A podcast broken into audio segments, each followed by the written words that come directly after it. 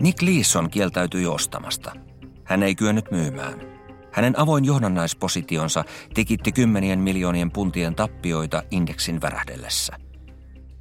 Edellisen päivän päätteeksi Leeson oli joutunut pyytämään Lontoosta 30 miljoonaa Yhdysvaltain dollaria lähetettäväksi Singaporen pörssille tappiolla olevien johdannaissopimusten vakuusmarginaaliksi. Hän joutuisi pyytämään paljon lisää. Englantilaisen Beringspankin pientä johdannaisyksikköä Singaporessa vetävä Leeson päätti pelata. Sitä hän oli tehnyt jo pitkään ja kaiken aikaa kovenevin panoksin. Hänen salainen positionsa Nikkei-indeksifutuureissa oli kasvanut jo niin suureksi, että hänellä ei ollut hyviä vaihtoehtoja. Hänen täytyi yrittää saada Nikkei-indeksi nousuun ja tappiot katettua, tai kaikki kaatuisi.